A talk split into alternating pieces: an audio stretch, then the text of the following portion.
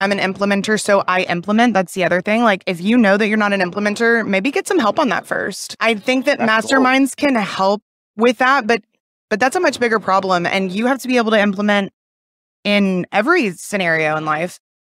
So you should probably find help for that first. Then a mastermind could be good for you. Because if you implement and simply form relationships, but you still have to implement something on the back end to make those relationships like become something, there's just endless opportunities.